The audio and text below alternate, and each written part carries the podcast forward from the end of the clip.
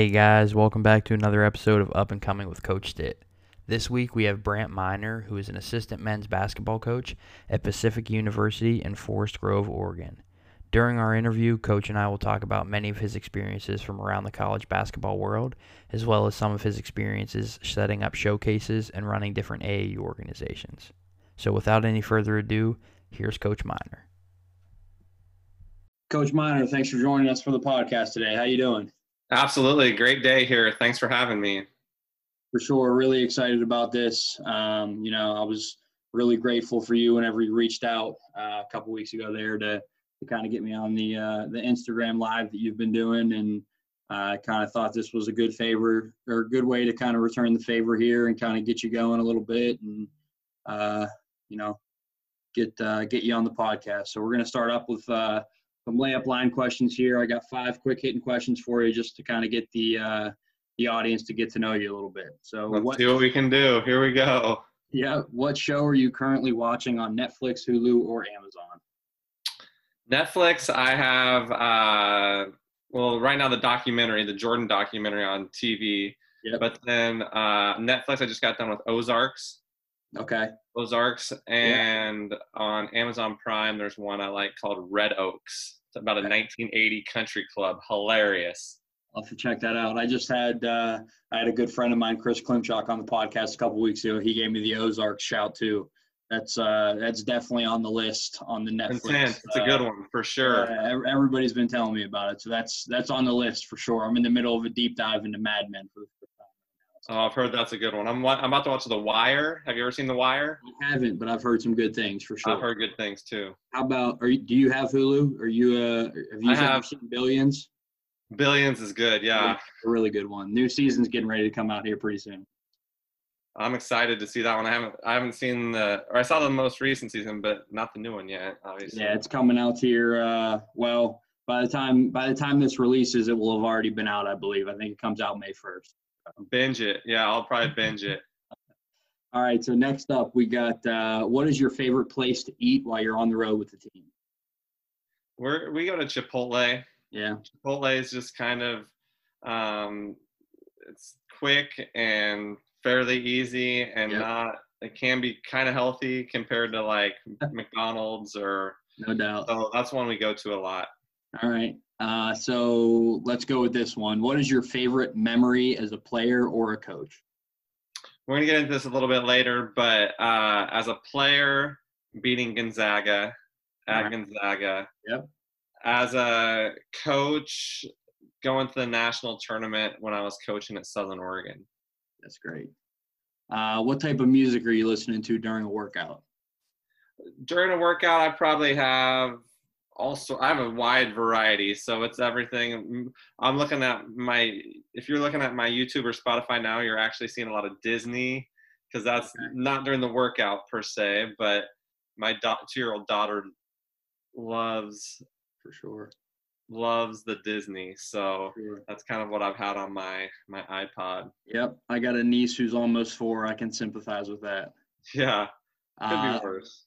All right, so last one I got here for you for the warm ups. Um, what coach do you look up to the most in college basketball? Yeah, um, and we'll talk about my relationship with some of the greats uh, later on in the podcast, but. Um, I'm a big Coach K believer just from his discipline to his the way he runs his program we're gonna we'll talk about that in a little bit about just the discipline and the, the infrastructure and the hierarchy that he runs his program with it's pretty amazing. For sure. I love that. That's some good stuff. All right so let's move into the the heart of the podcast. We'll get into some interview questions here okay? Um, sure. So first thing I want to start off with, uh, just kind of talk about your your experience as a high school player, and then kind of your your transition and your experience as a college player um, at the at the University of Portland, um, and how that's kind of impacted you now uh, in your coaching life. Yeah, great question. Uh, I love to play the game. Started at a young age, played um, Boys and Girls Club, and I have a brother that's five years older than I am, and so I was always uh, trying to keep up with him and So my brother really got me started at a young age, and I went to a lot of camps in the summers, and was always in the gym with my older brother, and then um, had a good high school career. Played at a really great high school, Grants Pass in Southern Oregon. Um, 2,000 fans every home game was packed and great gym, and we just had a really good run. I played uh, three years, started on varsity, and had uh, three home losses. Wow. So we really people came out and supported us. I had a good senior year, um, and I decided I wanted to go to the University of Portland. The coaches saw me play at the state tournament, and I ended up having a good state tournament my senior year. It's pretty awesome. We played where the Blazers used to play their home games before the Moda Center that they play now. So I got to play some big time games and had a great run at the state tournament. And they invited me to walk on at University of Portland. And so University of Portland, Division One. I'm not your stereotypical Division One basketball player. I'm 6'2", and um, back then was probably about a buck 65, and that was with two and a half pound weights in my pockets, trying to fill out the uniform. Uh, but I got the opportunity to play Division One college basketball, and I feel like I got pretty close to my potential. Yep. I could have gone to a smaller school, maybe played more, but, but basketball was just a part of it. And to have the opportunity to play at the highest level, um, even as a walk on, I thought that was an opportunity that I couldn't pass up. Um, I studied business, marketing, and management, minored in entrepreneurship, and just really loved the university. It was a great school, beautiful campus, um, 10 minutes from Portland, uh, downtown. So just a great feel. 3,000 students.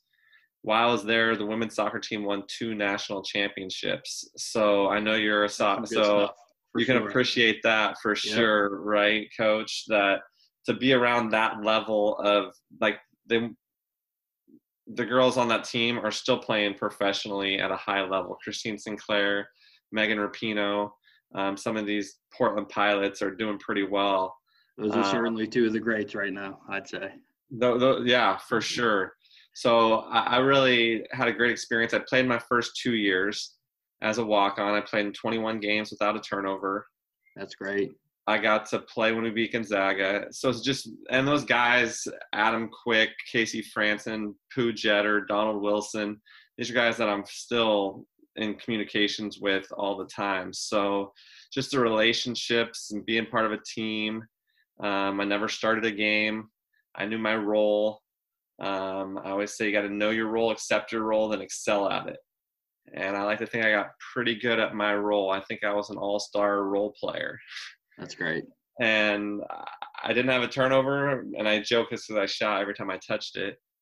but in reality, I just kind of knew my role, share the ball. And when you're at the end of the game as a walk on, let it fly, man. Let it Yeah. fly. So, so I didn't turn it over because I shot. But no, I had a great experience playing. And my senior year, I got to help our women's coach, Jim Sollars. Um, so I basically guarded the posts and um, tried to help however I could with the program and really had a good experience there. And graduated from the University of Portland. And then I started coaching right away. I worked for a basketball organization for a year in Spokane right out of college. And then I got back and was at Warner Pacific, which is in Portland, for a year.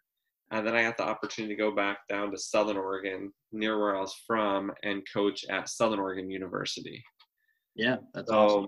Went straight from playing into coaching, but I really enjoyed the playing, and then the transition to coaching has just kind of come from that. For sure.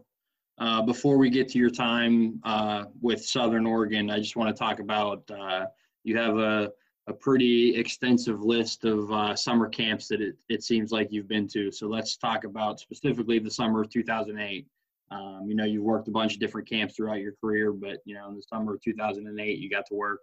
Uh, if if I'm not mistaken, Tennessee women's basketball and Duke men's basketball camp in the same. Yeah, yeah, Zach, that was the summer of 08 was epic. Um, you're you are accurate. The two goats, in my opinion, in the same summer, along with not not too shabby of a coach in Bruce Pearl. Yep. So I got to go back there. So the way that panned out was incredible. Uh, my brother went to the same university as Coach K, um, West Point, the military academy. And my brother was actually in grad school at Georgia Tech at the time. Okay. And so his advisor in college played with Coach K at West Point. Wow. And so just this, and then his son was the director of ops at Duke at the time. So my brother was teaching all this guy's classes for him. And so he said, Hey, my little brother's a young basketball coach out in Oregon. This is when I was at Warner Pacific.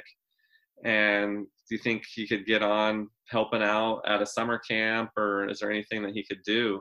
So I got to, that opportunity. So I got set up to work three weeks back there for Coach K at the summer camps.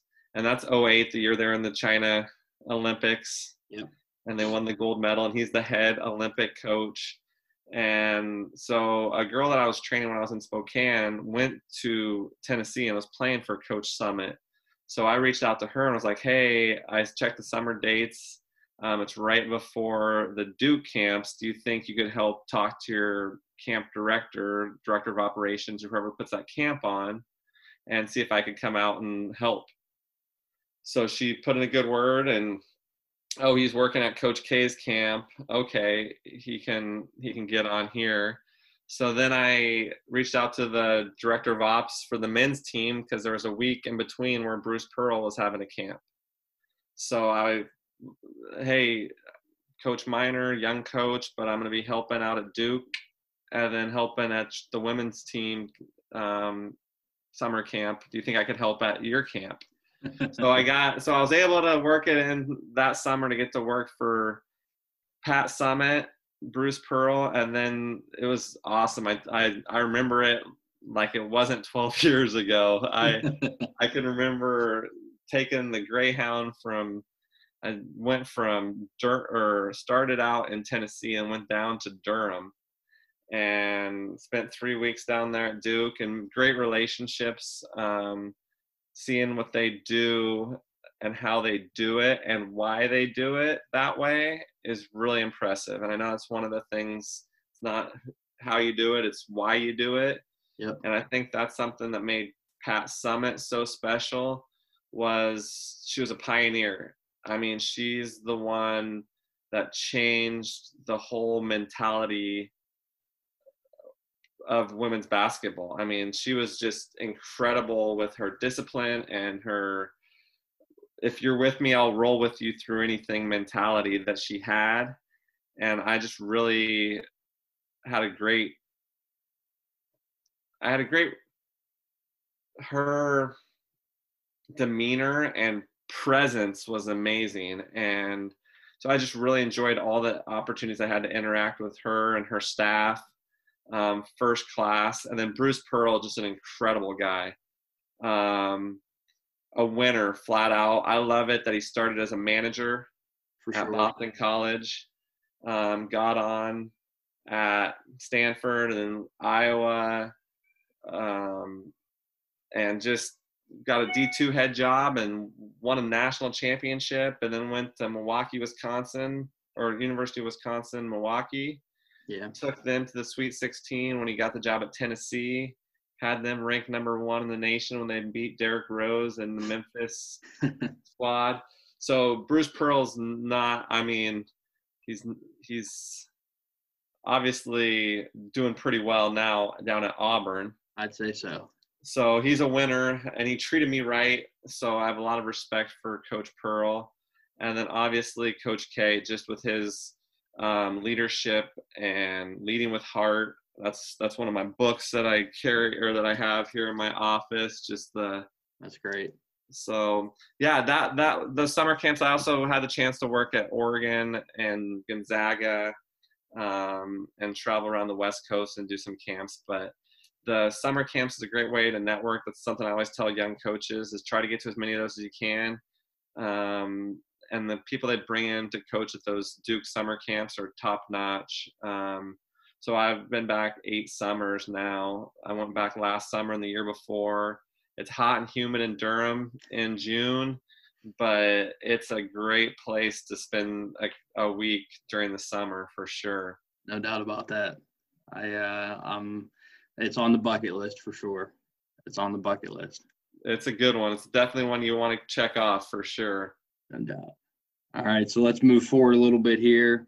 Uh, we're going to touch on your your five years that you spent on Southern Southern Oregon, um, and can you just kind of talk to us a little bit, uh, maybe about how you personally, and then you as a plural staff, um, you know, in your time there, kind of helped improve that program and and kind of you know push it forward a little bit.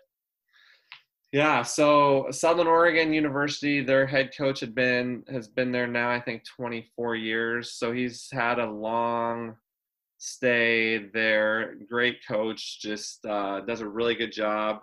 Um, they were really good in the from about 2003, kind of when I was in college. Guys that I was high school guys with, they were really good. And they had a little bit of a downturn um, they finished ninth in the league out of 10, three years in a row, and had been down. And but the opportunity for me to get back on staff and get down there opened up, and I took it. And we went my first year. We were ninth out of 10 again, and we changed our recruiting. So that year, my first year, 2009, we had three D1 bounce backs and two junior college transfers and just they didn't have the connection the buy-in to the school so there wasn't that rapport with the school and they just eh, they didn't they didn't buy in. There was it was just a lot it was hard and we were ninth out of 10 and i didn't know the kids as well because it was my first year there. So we really worked hard to get high school kids. So that was my primary role. That first year i was out recruiting a lot. So NAIA with scholarship money, I recruited three or four kids a year, and I really went after those three or four. So, first two kids in that class that first year were Kyle Tedder and Jeff Bush. And Kyle and Jeff believe me when I said, "Hey, you come here, we'll be good." We're not really good right now. Obviously, we're ninth out of ten. Um, but if you come here, we're going to be good and they listened to me and they trusted me and they believed me and every time jeff dimed up kyle their senior year was a new school record for assists in a career and three pointers made in a career. That's great. So those two kids believed in me when it was a little bit it wasn't as cool to be a raider southern oregon raiders. You know NAIA with scholarships we were able to get kids through college with very little debt. We tried to get kids that we could get academic and athletic scholarships um, quality kids, high school kids. So we went ninth that first year. Then Kyle and Jeff's first year, we were seventh. So, and then we went out and got some kids that next year. Um, one of the kids, we ended up getting a junior college transfer in with Kyle and Jeff. And Jordan Highland was a newcomer of the year in the conference. So, I had four recruiting classes, and three of the four years we had the newcomer of the year in the league. That's pretty impressive. And so I was proud of that, that we were getting good young kids that would develop. And the one year we missed or didn't have the player of the year or the newcomer of the year, we had a kid named Eric Thompson come in though, and he had pitched for the Dodgers for five years, and he made it to AAA as a pitcher for the Dodgers tears his rotator cuff and decides to come back to college and play basketball again. And he's 6'7, 240. And his freshman year, you know, we called him a non traditional freshman because he wasn't a red shirt. He wasn't a true freshman. He was non traditional. Yep. So he gave us 38 three times in league that year shot 47% from the three, and I think like 86 from the foul line on the season. And he just was, and so we went from ninth my first year to seventh to fifth to third to my last year. We had, well, I was really proud of the kids that we brought in. We had a 3.52 team grade point average, 3.52 and we were started 13 and one, and we're ranked number two in the nation. And for the first half of the year, we just had kids that bought in, they believed in it. 14 of the 15 kids had played their freshman year at Southern in 2014. So my last year, we had 15 kids on the roster. 14 of them had played their freshman year at Southern. Um, we had a kid that redshirted somewhere else, then came in. We had Eric come back as a non-traditional freshman, and then we had one junior or transfer from Oregon State. So okay. walk on from Oregon State. Um, so we had, and we had just we had good players, obviously, but they started as freshmen, and we didn't necessarily I mean, some of them played right away, Kyle and Jeff, but some of those kids that last year were kind of buying into their role.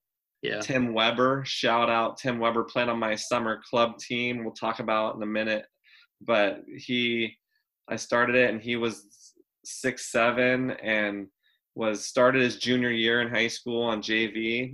But after his junior year, I talked him into playing for my club team his mom was a principal at an elementary school, just an incredible family. Tim was a 4.0.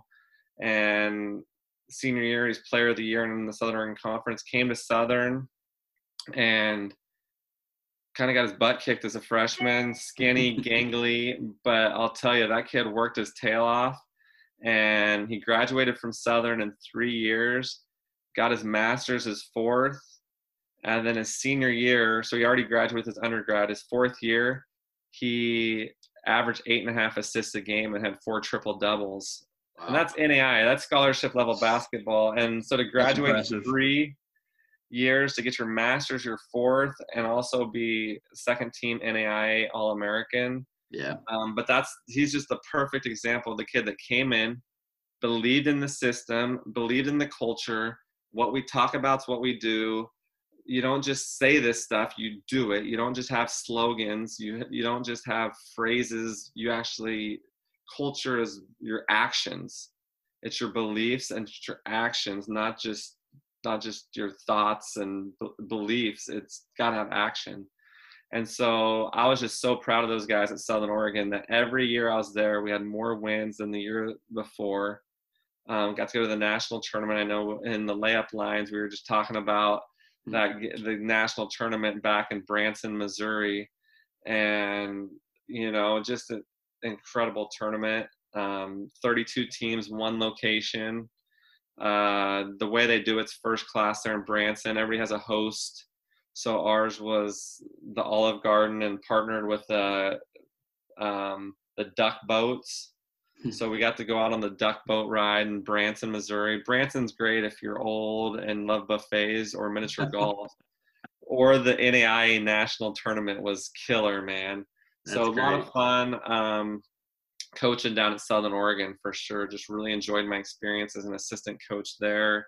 Um, some of those guys I've been in, at their weddings, and um, they're all very successful. Kyle, the three point shooter from Coos Bay, was a head high school coach and got to cut nets his first two years as a head high school coach. Um, Jeff's working for Pacific Automa- Office Automation and doing really well. And Eric's a middle school teacher and could have gone and played pro basketball, but he'd already done the pro athlete thing. He's got three kids. He's just, you know, Tim Weber's teaching back in his hometown um, middle school math and science. Um, those kids are just, I mean, they're they're men now. I still call them kids. That shows how old I'm getting. But I just I think that those guys made us look good as coaches on a nightly basis, and they were our. We had a lot more fans. Attendance went up.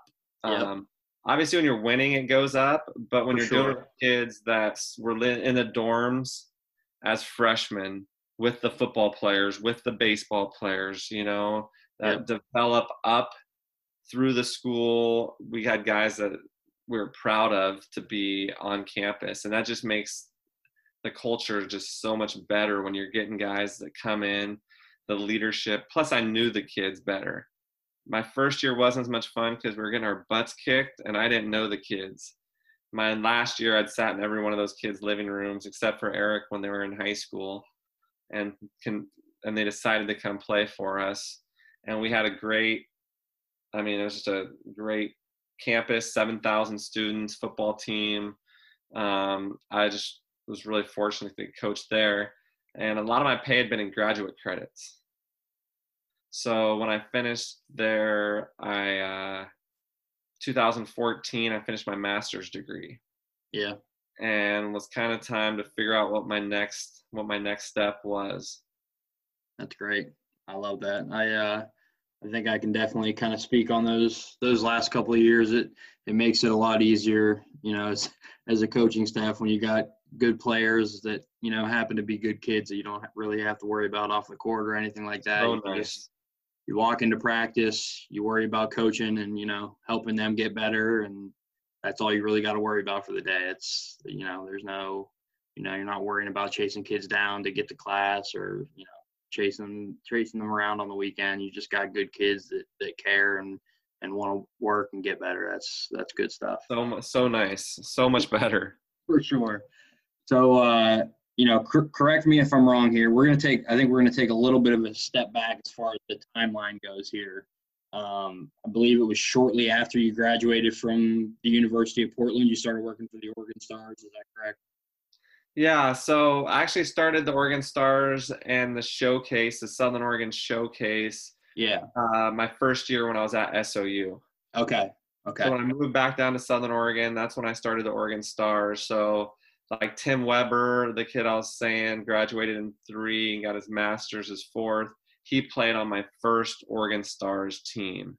Okay. So, I that, started the Oregon Stars in 2009. right. So the, so the Southern Oregon University job and, and the Oregon Stars and the Southern Oregon Showcase all kind of coincided at kind of at one time. Um, Yeah. So can you kind of talk about uh, like a little bit of the the day to day type of stuff that you did, and kind of maybe the differences between the Oregon Stars and then you know the Southern Oregon Showcase that you, you started? Yeah, so so it kind of the way it worked out was I got the job in October and or September. Practice started in October and trying to figure out how to recruit, get creative about how we recruited. I thought it would be a good idea to have like a club kind of traveling program. So uh, the team that I was on in high school I had a great experience on a summer traveling team called the Oregon Stars. So I talked to the guy that I played for, and he said, "Yeah, I'd love to have you use that name." And so I used the Oregon Stars, and we we had a five-year run, same amount of time I was at SOU, and had a lot of kids move on to play small college basketball.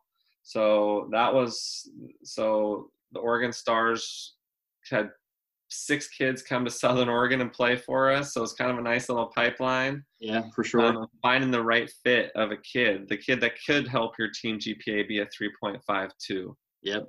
You know, um, so I found those, and the kids that maybe weren't the right fit at SOU, I'd help them at, you know, someone to Concordia Irvine, one went to University of North Dakota. Keenan Walters played at North Dakota. Cameron English played at Concordia Irvine.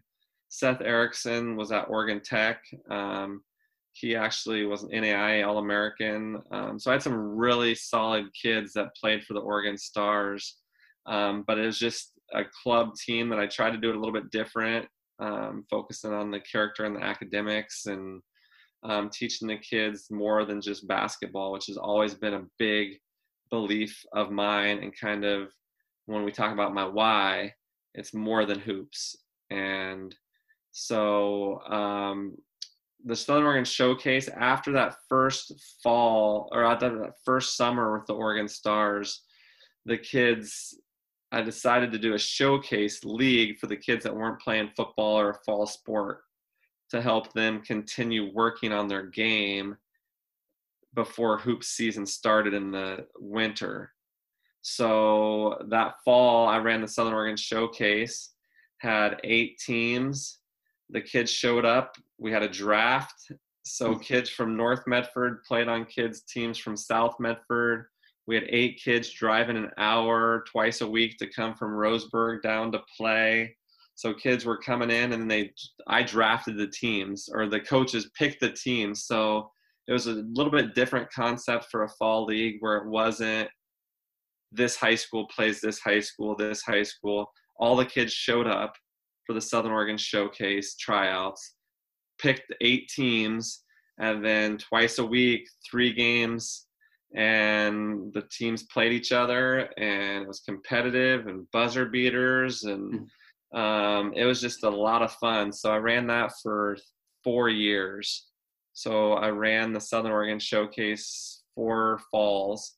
So I did in the summer the Oregon Stars, and the fall was the showcase, and then Southern Oregon University was during the winter, and then the spring it was back to the the Oregon Stars, and summer would be the the Stars and the Elite Basketball School. I started in 2010, so we just had year 10 of that, and that started small. The Elite Basketball School started. I had 32 kids and nine college coaches that were my buddies. Hmm. And a lot of those 30 some kids were Oregon Stars that just yeah. wanted another weekend to spend together. So in August, we had another camp. And basically, was all the kids that were on the Oregon Stars came together and started the elite basketball school. And just eight or nine of my coaching buddies came together and we put them through drills and classroom sessions and just really got the kids better um, and then that rolled into the showcase. So I uh, the Southern Oregon Showcase was just a eight team league where I had seven other coaches that came in and coached the teams, practices and skill sessions on Sundays, games that were statted, um, player of the week. So it was pretty cool. The showcase is something that I wish I could have kept going, but when I finished down there in 2014, I moved back to Portland. Right. So I couldn't really keep the showcase or the Oregon Stars going. So 2014 was the last year of the showcase and the Stars. Um, and that's when I shifted to Max Hoops. For sure. That's some good stuff. So, so kind of talking about Max Hoops here. Um, can you kind of talk to the listeners? And, and honestly, like you know, you reached out, like I said earlier in the podcast, you'd reached out to talk to me, you know, about doing that that Instagram live and I mean, you know, I've I've probably been following Max Hoops now for you know a few. I don't know. It has to be probably four, maybe five years. And, and I honestly, I I can't even for the life of me remember how I I came across it. I don't know if it was a buddy that had mentioned it to me or if I, you know, kind of found it on on my you know discover page on Instagram. But you know, we've been following each other for all these years now, and you know, here we are you know, kind of awesome. four or five years later. But can you kind of talk about Max Hoops and, and kind of how it came to be and kind of what it is yeah. its own entity? Yeah, so Max Hoops um, kind of came about when I moved from Southern Oregon. I moved four hours north to the Portland area, back to the Portland area, and so I I had a summer job, so I couldn't run, or I had a job that was busiest in the summer. So I retired kind of from coaching at Southern Oregon, spent three years not coaching at a university. So I set up Max Hoops to stay involved in the game and partnered with a guy, Adam Maston, good friend of mine, still a good friend of mine. He played at Oregon State, um, led the Pac 10. Back then it was the Pac 10 in minutes played. Um, and was just really good guy, one of my good friends. So we started Max Hoops to kind of help those underexposed, under recruited kids get opportunities. So I in 2010 I started the elite basketball school where the kids would get classroom sessions with the coaches and then on the floor skill development. But I didn't let them play 5 on 5. So I have a summer camp so the kids almost revolt, you know, at times because they want to play games, right? So I was like, you know, guys, like we'll do a showcase in the fall. So the elite basketball school, I stay true to it. There's not five on five. It's not just roll it out, let them run up and down. It's skill yeah. development and classroom time. I mean, each college coach has like a competitive drill or something in their floor time, but right. it's not just so the showcases that we do in the fall and the spring, they get to play games. They get classroom sessions with college coaches still, but and they're getting some skill work, but they're actually getting to work hands on with the coaches and the coaches, the college coaches are the ones calling timeouts and drawing up plays for them and so max hoops was just kind of started to help those kids from the you know maybe the smaller schools that didn't get the right looks or the bigger schools fifth sixth guy. Yeah. You know because sometimes you know out here if you go to a big high school and there's two or three guys that can really play they're getting all the shots but if you're the fourth or fifth option still getting the chance to show in a showcase that you can play um, kids like that. So max hoops i've seen kids show up for a weekend event and at the end of the weekend have the opportunity to go play college basketball because of a relationship that was facilitated or created at a max hoops event. It's pretty awesome to see. That's one of my favorite things about those events and one of the things that's so hard right now about this time that we're having right now without being able to have these events is kids are missing out on that opportunity to network with the coaches. So yeah. I think of it like a big networking, leadership development, um, exposure event. And the coaches get to show up and they can either lay an egg or they can bring it, right? And right. so it's up to them. So most coaches want to bring it, right? So the, it's like a coaching clinic because coaches are pulling out their best stuff Oh yeah. You know, obviously not their plays and stuff, but their best stuff that you can share because you want the kids to be like, wow, I like that coach. I like the yeah. Geneva coach rather than saying, oh man, that guy's a dud. Right. so that's kind of what gets the energy in the building. And it's a little bit different than some of the other showcase events that I've seen out there just because it is a high energy, positive event. So we talk about being hoop high energy, on time, organized, positive. Hoop high energy on time organized and positive. I love and that. if you can run an event that's hoop you're gonna be better off. So so that's just that's kind of how max hoops got started. Um, and there's it's branched out into other things you know? Um, we've had fundraisers for different organizations. Um, we had four max hoops a golf tournament that we ran that raised funds for kids. Um, and then max hoops helps is a new one that i just kind of spun off during this covid-19 quarantine to try to help those kids that would be coming to showcases. Yeah. So max hoops helps a little alliteration there but trying to get kids that don't know where to start don't know what to do, don't know who to talk to, hey, Max Hoops can help, you know, yeah. because I can get those relationships, evaluate, give you an honest assessment of where you stand. And if you do these things, I can help a kid play if they have the grades and they've prepared academically, financially, they've prepared and saved. If you can do these certain things, there's places to play. But some kids don't don't listen. And so max hoops has been something that i've really enjoyed seeing grow and kind of branch out into different things. We also started a tournament called the exclusive.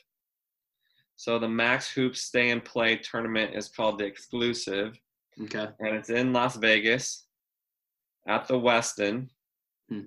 so it's a stay and play like a true you stay at the resort you walk from the resort room down to the ballroom where I've rented three courts, three courts side by side by side at the resort. So you go straight from your resort room down to the ballroom, play your game, and then you go out to the pool or pools. There's multiple pools. It's on the lake Las Vegas. So it's a pretty sweet stay and play tournament. Um, year last year was year two. Okay. So year two of the exclusive um, at the Westin Lake Las Vegas. Uh, 48 teams from 11 states, three from Canada. Um, so year two was better than year one, and we were really excited about year three um, this summer. But the Rona it's uh, it's, uh, it's canceling everything but my bills. Yeah, canceling everything but my bills. Yeah. So we're trying to we're trying to do the best we can to adapt and try to pivot, and that's kind of why we set up Max Hoops Helps is to try to give kids some counseling, some mentoring, some guidance, some consulting um, during this tough time. So, yeah, it's tough when you can't do what you anticipate doing. You prepared and you feel like you got, but you got to try to adapt. You you know you hope for the best, prepare for the worst, and this is just something so difficult to prepare for because it's never happened before, right? Like for sure. You think about as a coach, um, you think about a coach, Zach, that you you kind of know what to say when somebody gets hurt or yeah. when you lose a tough game because you've done it before, you've practiced it. But I was talking to coaches this year.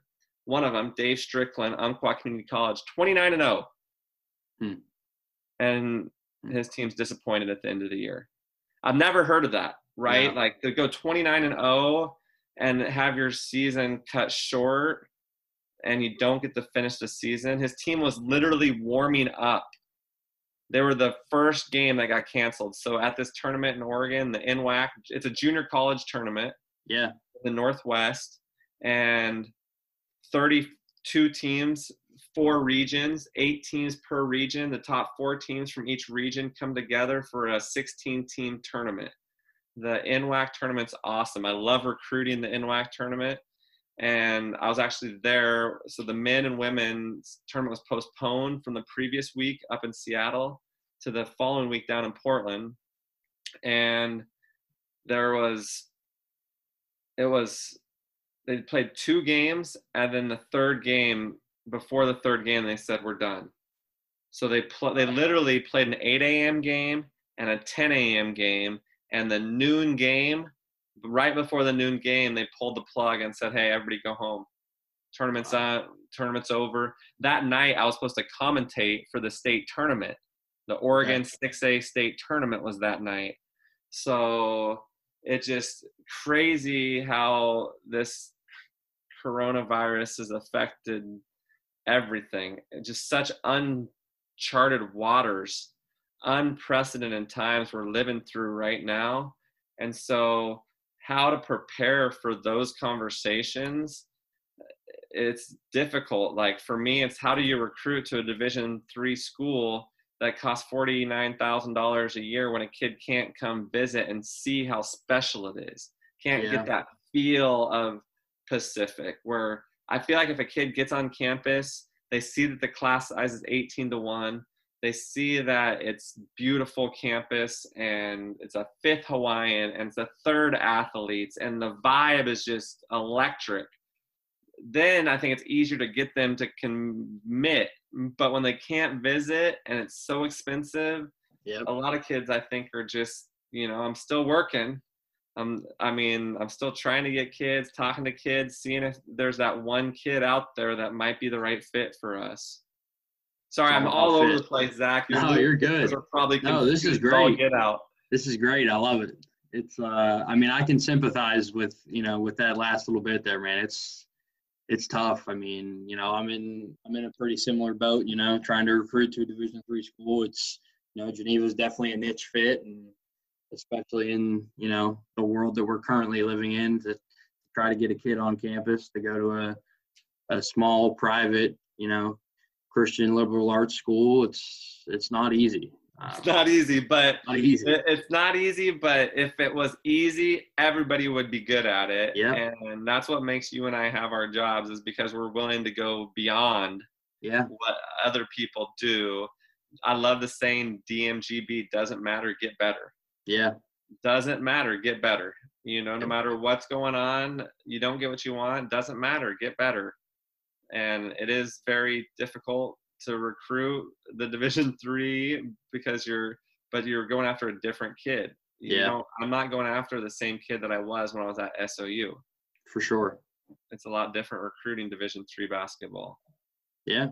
So let's let's just kind of steamroll that last little bit of uh, you know that the question about max hoops and uh, into our next thing here you know you're, you're, talking about a little bit about your your current role at pacific um, can we just kind of talk to the listeners maybe a little bit uh, about how you guys as a staff uh, have kind of turned the corner um, for for your current program uh, and what is a very very tough Division three league that you're playing in.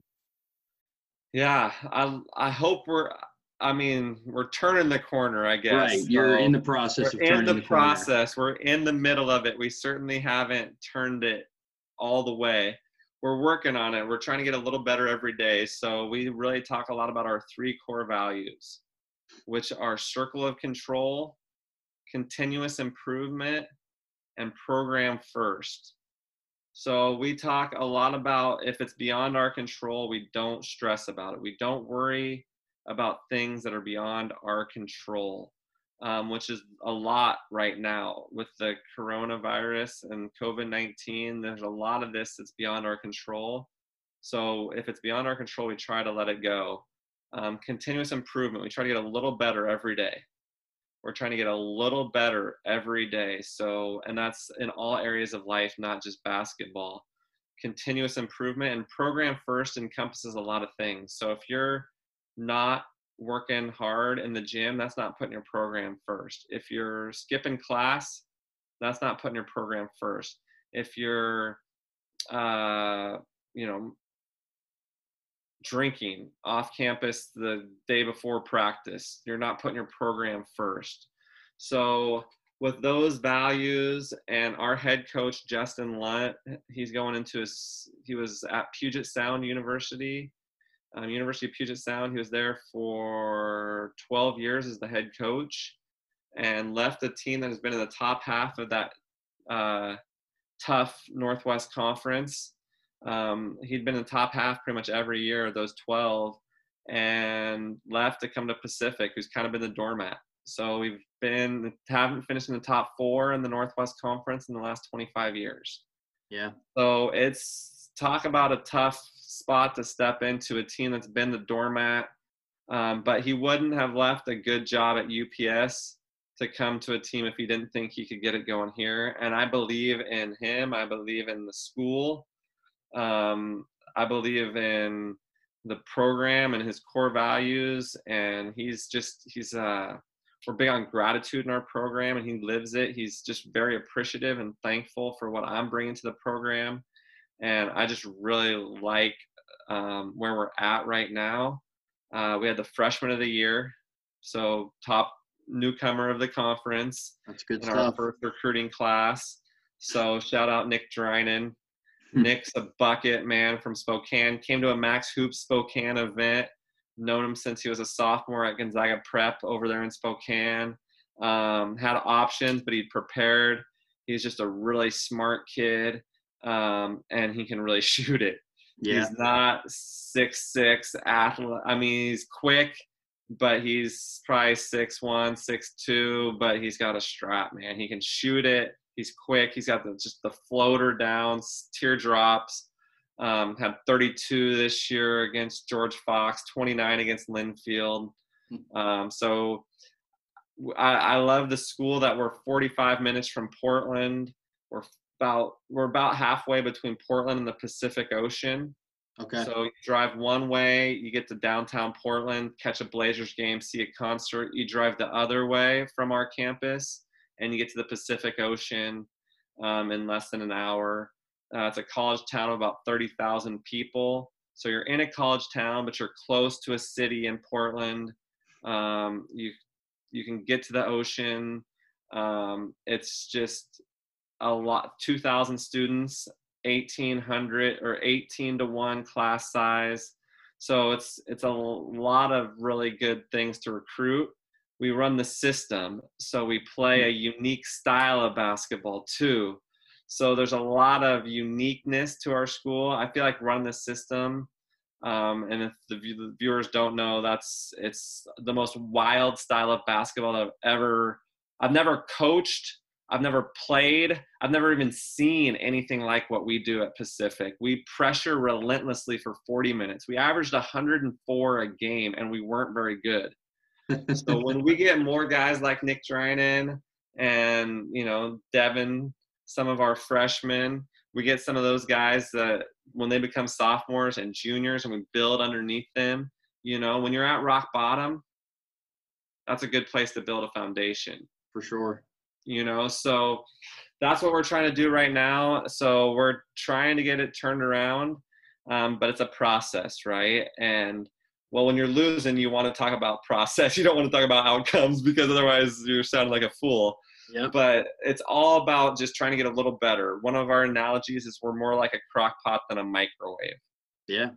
You know, it's not about right here, right now. We're not doing what we're doing to win right here, right now. We're thinking about down the road. You know, it's that crock pot. It's slow cooked. It takes time. You got to prepare. It's not quick right away. It's not instant gratification, but it's always way better than when you get something out of the microwave and it's cold in the middle. It's hot as hell on the outside, right? Yeah. So we'd like to think of ourselves more like the crock pot than the microwave. So Justin Lunt just turned 40 years old, been a head college coach now 15 years. Um, he's definitely the head that gets us going, that leads our ship. And Matt Peterson was at Rhodes College back in Memphis as the assistant, and they ran the system back there. Um, and it's five in, five out every minute. It's just a different style of basketball, but it's aggressive. yeah. And it's high energy. Our hashtag was what just happened Hmm. because it's just so up tempo compared to what most teams play. Um, teams that say they play fast, they play more probably like a mile runner. Right. We're playing more like a four by four relay. so it's it's unique, but I love I love being a boxer. Being a boxer is unique because there's only one boxer mascot in the whole country. Okay. So it's not it's not it's not Rocky. Yeah. It's not Mike Tyson. You know, it's not a dog. People often guess a dog, but it's actually a Chinese mythological creature. Hmm. So a boxer is most of the time they're a statue, and it's good luck and fortune, but it's got the head of a dragon. Yep. There we It's go. I got the see it. body of a dog, and it's got hooves like a goat. So it's the only one. So if you look up Go Boxers, that's our website. If you hashtag Go Boxers on Instagram, you'll see a lot of Pacific University stuff. So That's it's awesome. a unique style of basketball. It's a unique mascot. Um, the largest luau outside of Hawaii happens in Forest Grove, Oregon. So if you're looking for a good time in May, the luau at Pacific is the biggest one in the continental United States. So That's shout good. out Hawaii. Love the Hawaiians on our campus. They're the best people, um, so friendly and welcoming. So we have a great vibe on campus. Um, you show your boxer ID around town, you get 10% off. You get Hmm. um, happy hour all day at the Black Dog. Shout out Black Dog. Um, so it's just there's a lot of really good things about Pacific that I feel like I have to lure recruits. Yeah, that's great. So, so kind of the last thing that I got for you here, uh, as far as the interview portion goes, is you know something that we kind of touched on earlier. Um, we're going to talk about uh, just kind of give us what your why, what what is your why, and why you. Yeah, why do I coach? Um, well, my number one why is my daughter Maggie and my wife and the Miner the Miner name um, Maggie Miner. She's just two, but she's gonna be something amazing. A lot of things she's gonna be good at, um, but definitely starts with her um, and the relationships. So for me, it's not i don't let my identity hang on wins and losses. Yeah. obviously i want to win but it's lots bigger than that. And so the relationships why i do what i do it's about not right here right now. It's about five ten years from now what's going to matter. So when you think about the relationships that you're building now i'm building relationships not in the 2020 class or the 2021 class.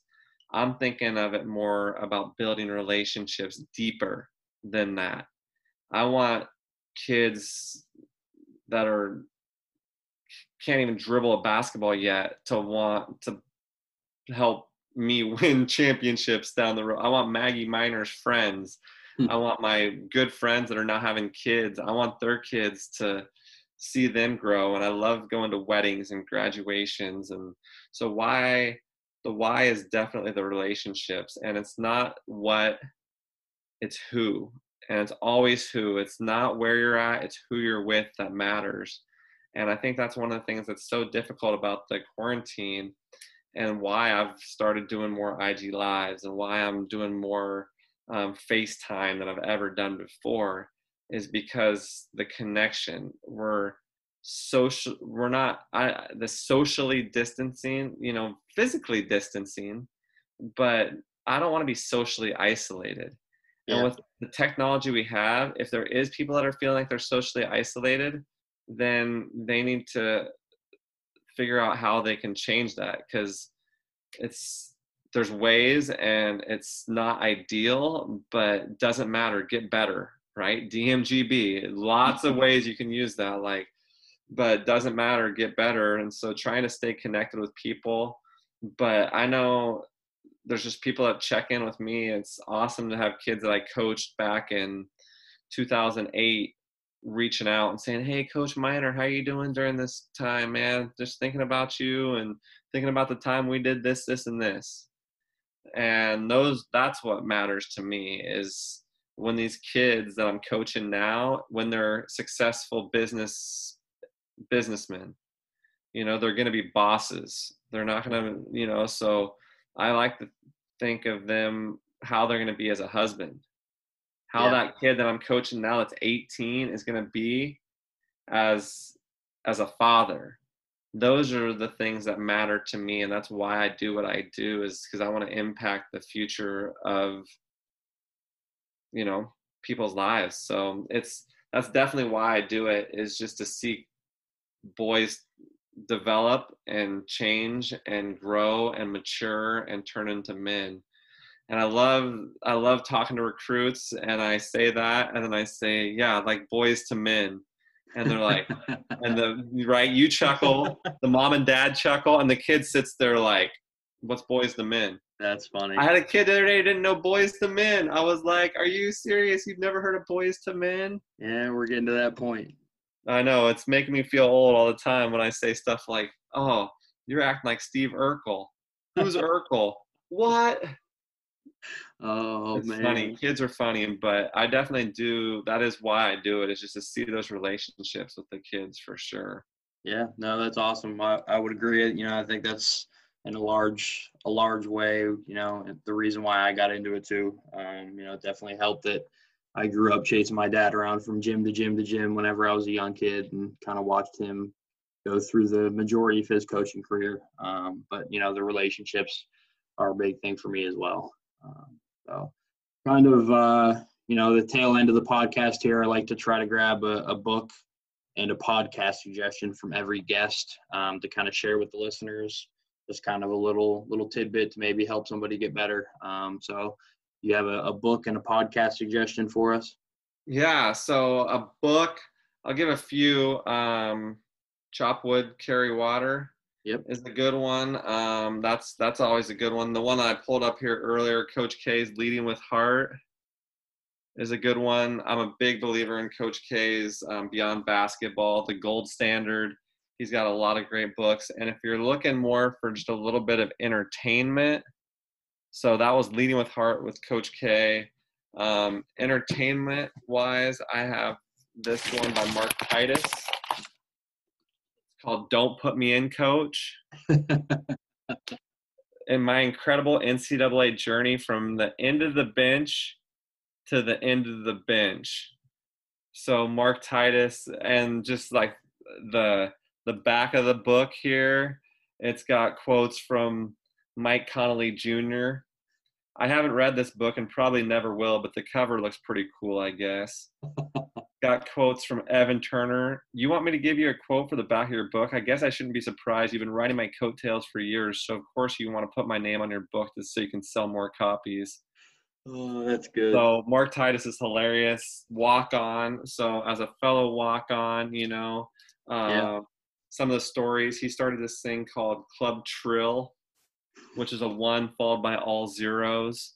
So pretty cool um, story. So that's that's a good one. Don't put me in, coach. If you're looking for humor, um, a good laugh, and it's just it's well written. He's he does really well um, writing. And for the podcast, John Jon Gordon's got a great podcast. I love Jon Gordon's stuff.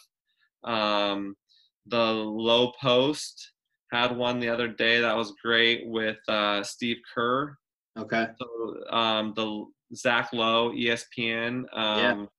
The low pot, the low post, um, because they talk about the 97, 98 Bulls with Steve Yeah. Kerr. So the obviously after everyone's been watching The Last Dance, For sure. um, Steve Kerr. So I listened to that one today. That was a great podcast. Um, and then uh, Finding Mastery. Um, Michael Ger- Gervais yeah. um, has some. He's uh, got a really good stuff. He's got one um, with DeMar DeRozan and Kevin Love, um, talking about mental health, which was Mhm. really a good one. Um, I'm excited to listen to the one from the Berkeley rugby coach Jack Clark. Um, I'm uh, talking about team building, culture, and honesty Yeah. so I'm really looking forward to that one. Um, but that's that's a good one too. So um, finding mastery and Jon Gordon. Um, those are a couple good ones that I that I check out. And the low post, I've listened to a few of those also. But yeah, definitely good ways to stay stay sharp. You know, pick up sure. stuff, borrow, Yep. steal. Books have always been great, but podcasts are becoming, you know, more and more relevant by the day. So I agree. That's that's some good stuff. Um, so you you kind of touched on uh, you know one of my last segments that I like to do with everybody. You kind of touched on good bit of it actually um, when we talked about you know your time uh, recently with Pacific. Um, but uh, one of my last segments I always like to do is kind of like a little recruiting pitch uh, for the coach. They're they're uh, they're five minutes of glory to kind of pitch to recruits that may or may not be listening. But uh, we call it a dunk, a free throw, and a three point attempt. Um, so a dunk is something close to campus, you know, 10, 15, 20 minutes away. Free throw something free to do on campus, and a three pointer is something a little bit further away, whether it be you know anywhere from you know 30 to an hour. Um, so can you kind of give us your dunk, your free throw, and your three point attempts for Pacific? Yeah. Um, let's see. The dunk, we're 15 minutes from the Nike World Headquarters. That's so pretty good. Nike's World Headquarters, um, their campus is gorgeous on a lake. Um, the Mike Krzyzewski Gymnasium, the Bo Jackson Center, the Tiger Woods Arena. It's it's first class. Obviously, Nike, what they do out here in Oregon, um, at the University of Oregon, but also just being 15 minutes from the Nike World Headquarters with the Nike Employee Store, where you get everything's 50% off and it's all the newest, fanciest, nicest Nike stuff. So I love I love that the Nike World Headquarters is near Pacific. Um, I have a lot of friends that graduated from Portland that work there now. Um, so that's how who hooked me up with the Adapts and all my Kobe's and there's just shout out Nike. I don't know John Olinger. There's just some friends there that take care of me. So I've I haven't had to buy a pair of Nikes in quite a while. I haven't had to. I have, but I do. They do take good care of me at Nike. So 15 minutes from Nike World Headquarters at Pacific University is pretty cool. Um, as far as the free throw, um, there's there's a lot of great stuff that you can get into around Forest Grove. Um, obviously, with a third of our students being athletes, sports is a big part of the university. So you can always go. I mean, football games, small college football games on Saturdays are awesome in the fall. Um, our women's basketball team was really good this year. The um, softball, the baseball. There's just a, there's 24 different varsity sports teams. Hmm. So getting to go to all those things is awesome. Um, the the luau or the Hawaiian club Um, they're always doing stuff in the on campus. Um, but yeah, there's just there's lots of stuff happening around campus. They do a really good job about activities, um, dorm, casino nights, and just there's always stuff happening. Um, it's a college town of about thirty thousand people, so it is cool to be a boxer, and you get the high level academics. Um, it's great for kids that want to be doctors, physical therapists, optometrists, pharmacists um, you know, exercise science, business is a really strong program at Pacific. So yeah. it's, uh, yeah, I, I feel like I could just keep keep giving you more and more about why I love Pacific, but I've kind of been pitching it the whole time here. so the free throw, and then um, a little bit further away, I think I kind of mentioned it, but you're right in between um, the ocean, so you can go get some delicious seafood, or you can go downtown Portland and catch a Blazers game, or get to a concert. Um, but then you're not like in the heart hustle and bustle of a city. You're actually on a beautiful campus that looks like a golf course. It's got some beautiful old buildings, some fancy new buildings, um, but you're right in the heart of Forest Grove um, and you can get to wine country. There's like great wineries. The Willamette Valley is famous for sending their Pinot all over the world. Yeah. So good wineries. Um, and yeah, I just Oregon's weather is it rains, but there's four seasons. So you get the fall, the leaves change. You get some winter, but you're only probably getting maybe a day or two of snow a year.